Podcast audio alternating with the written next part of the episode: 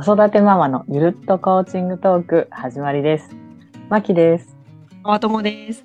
この番組は子育て中のプロコーチである私たちが子育てや人生にまつわるモヤモヤをアドラー心理学とコーチングの観点からゆるっと語り、そして心が軽くなる、そんなコンセプトでお届けします。はい、こんにちは。こんにちは。あとどうですか？なんか風邪声ですか？そうなんですよ。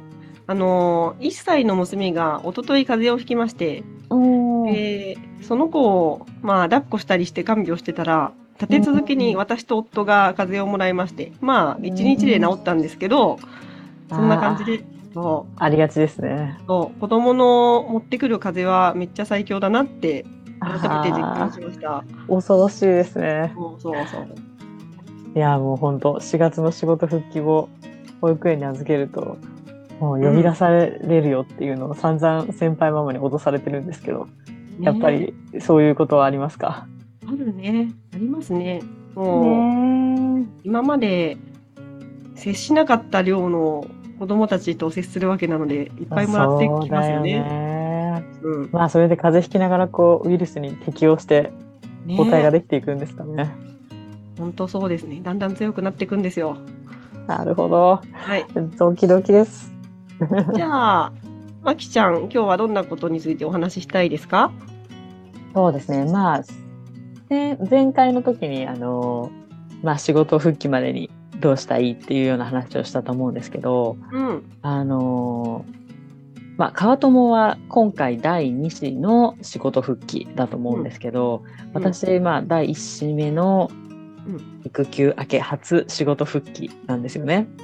で、ちょっとあの、まあ、し育児のだけでも今育休中で結構しんどいのに、まあ、そこで仕事が入って、こう、育児もっていう風なところで、まああの、家庭の、まあ家事、育児の分担っていうのを、まあちょっと夫といろいろ4月以降のことで話し合ったりしなきゃなとは思ってるんですけど、なんかその辺先輩ママの川友は、こう経験談とかで何かこうアドバイスをいただけますか？と思いまして。じゃあ、私の8年前、あ、8年前じゃないか。6、7年前のことを、なのね、うん話しましょう。じゃあ、その時、復帰した時は、上の子が1歳半の時に、4月に復帰したんだけど、その時は私が時短勤務。だから、普通なら8時間働くところを2時間縮めて6時間の勤務にして、うんでそれ、で復帰をして、うんで、夫はフルタイムっていう感じでやりました。うんなるほど、なるほど。だから、その、時短勤務をやっている私が、ほぼ、すべてやったかな。送り迎えとか。あそうだね、送り迎え、うん、送り迎えやって、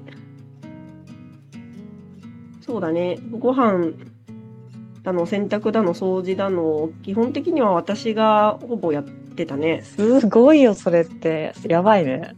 ただ、なんだろうな、うち夫がたまに家にいることもあったので、うんうん。その時は、なんか、その今日会社行かなくていいとかいう時は夫が送ったりとかしてたかな。かそういうところは柔軟に対応してたね。うん。うんうんそ。れはでも、頻度的にはどれくらいあったんですか？ああ、でもどうだろう。週に1、2回だったっけな。その頃はコロナが流行ってなかったから、うん。まだ在宅勤務とかテレワークとかが全然充実していない時で、基本的に全部出勤だったんだよね。それなのに週1、2の頻度で在宅って、ほぼいいけてませんか？あ、なんかね、営業職なので夫は。うんうんだから、あの、午前中客先に直接訪問するみたいな時がね、結構あったの。の。あ、まあだから送りだけやって、まあもういなくなるとかってことですよね。そうそう。うーん。そんな感じなんだけど、ただね、この家事分担というよりかは、なんというか、その家事と仕事の不公平感をどう解消しようかっていうところでね、ちょっと私この頃葛藤がありました。もやもやしてた。うん、例えば。例えばねもっと聞かせて。そう。なんか、私が時短じゃんじゃないですか。あの、2時間少なく働くじゃないですか。で、うんそうすると、収入がその分落ちるじゃないですか。うん。で、その分、あの、外からお金を受け取れない家事に時間を割いてるじゃないですか。家事、うん育児に。うん。だから私は、うーんってちょっともやもやして、ああの、、2時間減ることで減った私の月収と、うん。あと、その、見えない家事、育児に割いているプラスオンの労働時間を時給換算して、うんうんうん。全部、その、私が失ったお金と、さらにプラスオンされる、その、お金っていうのを全部そう全部合計額を出したの。え、ど、え、どうやって出したの？ちなみに。そう、なんかね、給料は出せうん、るね。うんうん。そう、給料は出せるね。給料は、単純に8分の6になるので、うんうんうん。そうお給料はそれで出すんだよね。出ますうんうんうんで、あとは、1日ごとに出した、出しました。もしも仮に全部働いてたら、プラス、家事育児はやっぱり、プラスで時間を割くわけ。うんうんうん。その分を時給換算しましたね。例えば、時給1000円の場合はいくらになるとか、時給1500円だといくらになるって感じで時給換算をし、さらに、土日祝日に働いている家事育児もあるじゃん。うん、ある。それも時給換算して合計額を出して、で、一方で夫の方の、あのー、じ時給換算の金額も全部出したの。へえ。で、その結果、私の方が、あの、夫よりもこれくらい損してるじゃんっていう合計額を出して、その分を、あの、二人が、夫婦それぞれが毎月家に入れる貯金額で加減したんだよね。なるさすが頭いい。なるほど。というと、その例えばその自分が家事でかかってるお金分をうん貯金から差し引くみたいなそういうイメージですか？あ、そうそう。例えば、例えばなんだけど、夫が毎月家に、例えば15万円入れてるとします。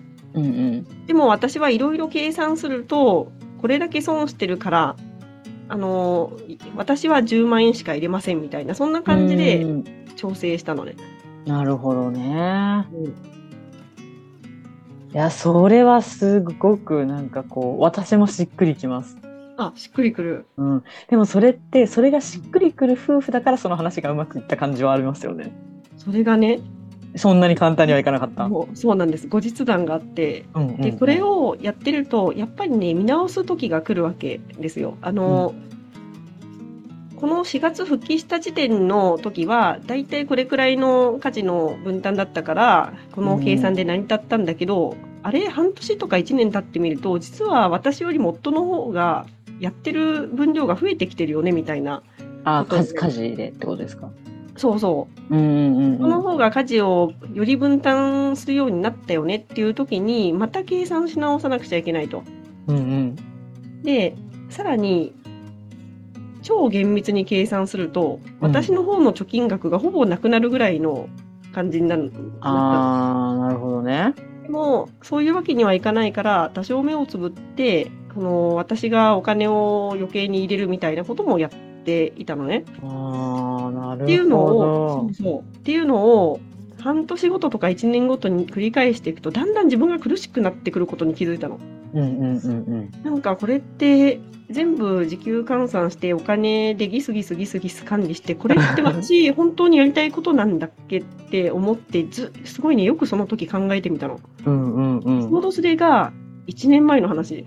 うんうん。で、その時私が考えに考え抜いて出した結論が、そっか、私はお金の不公平感をお金で埋めようとしていたけど、そうじゃなくって、私が求めている価値観は、夫も私も完全に公平に家事を分担できる状態が私にとって大大事なんだっていうことに気づいて、ああ。本当。に、あ、お金で解決できる話じゃなかったんだって、すっごい目から鱗が落ちた。うーん。なるほどね。大事だけどね。そこもそこで大事だけど、うん。そのギスギス感が、結局はそうじゃなくて、家事の分担だったんだね。本当に一時期はもう計算してると、ノートに書いてその時給換算とか計算してると、本当に胸とか呼吸が苦しくなっちゃうんだよね。ん。なんかこんなに私は働いているのに、こんなに時給が減っちゃってみたいな収入が減っちゃって、でも家にはお金を入れなくちゃいけないしとか言って本当に息が苦しくなるぐらいの感覚を味わって、なんでなんだろうなって思ったら価値観がずれてた。うん。自分のね。そう自分の。でそこからはどどうどうしたんですか？それで。でそこからは夫に言いました。その気づいた瞬間に実は私今すごいことに気づいちゃったって夫に言って私今までお金で全部計算して全部ぴったり公平になるようにやってきたんだけど実はそれは私の大切な価値観じゃなくて完璧にもう食料理も掃除も全部の同じレベルでっていうか同じようにその誰がやってもできる2人のうちどっちがやってもできるっていう状態が私の望むことなんだっていうのに気づいたって夫に言ったね。うんうんうんうん。えでそれであの旦那さんはどういう同じレベルにというかできるように変化してったってことですか？でそこからがまた ありましてストーリーが。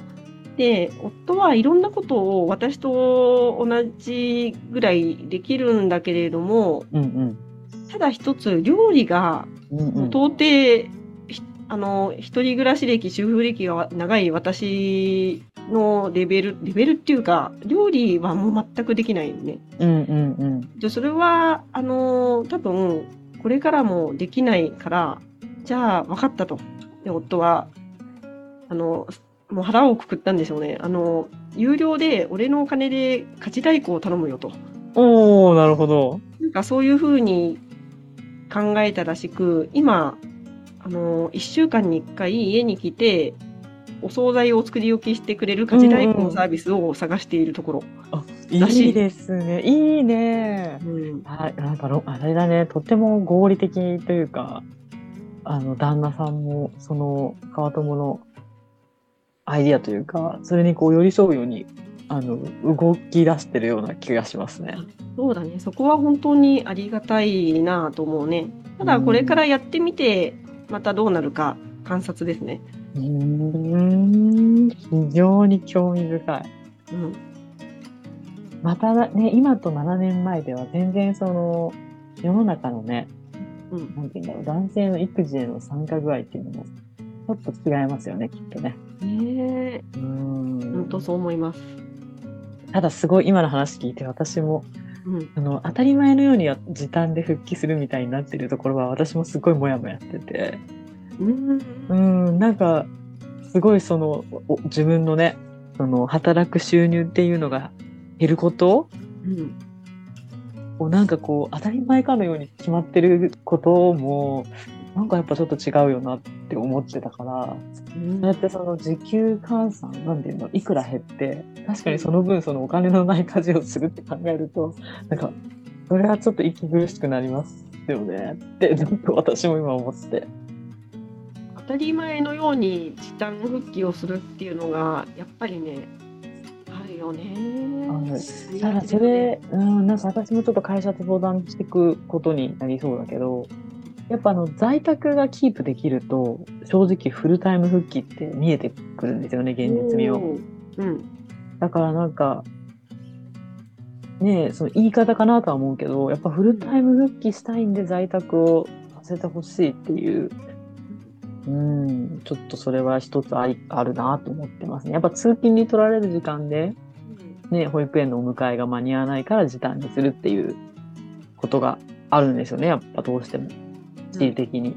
うんただ在宅ならね、送って帰ってきた瞬間から仕事できるし、うん仕事終わった瞬間にまた保育園迎え行けるじゃないですか。うんだから非常にその時短っていう考え方になんかこう、なんなんかモヤモヤする。今の話聞いてより思った。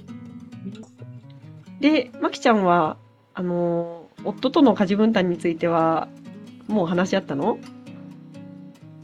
いや、うちはまだです。おーうちは非常にこう、なんて言うんでしょうね。まあ、言う、難しいですけど、なんかこう、やれる家事はすごいやってくれるんですよね。うん。あの、ゴミ捨てとか、ううちは育児、あ、育児じゃない、あの、お料理が好きなので、うん。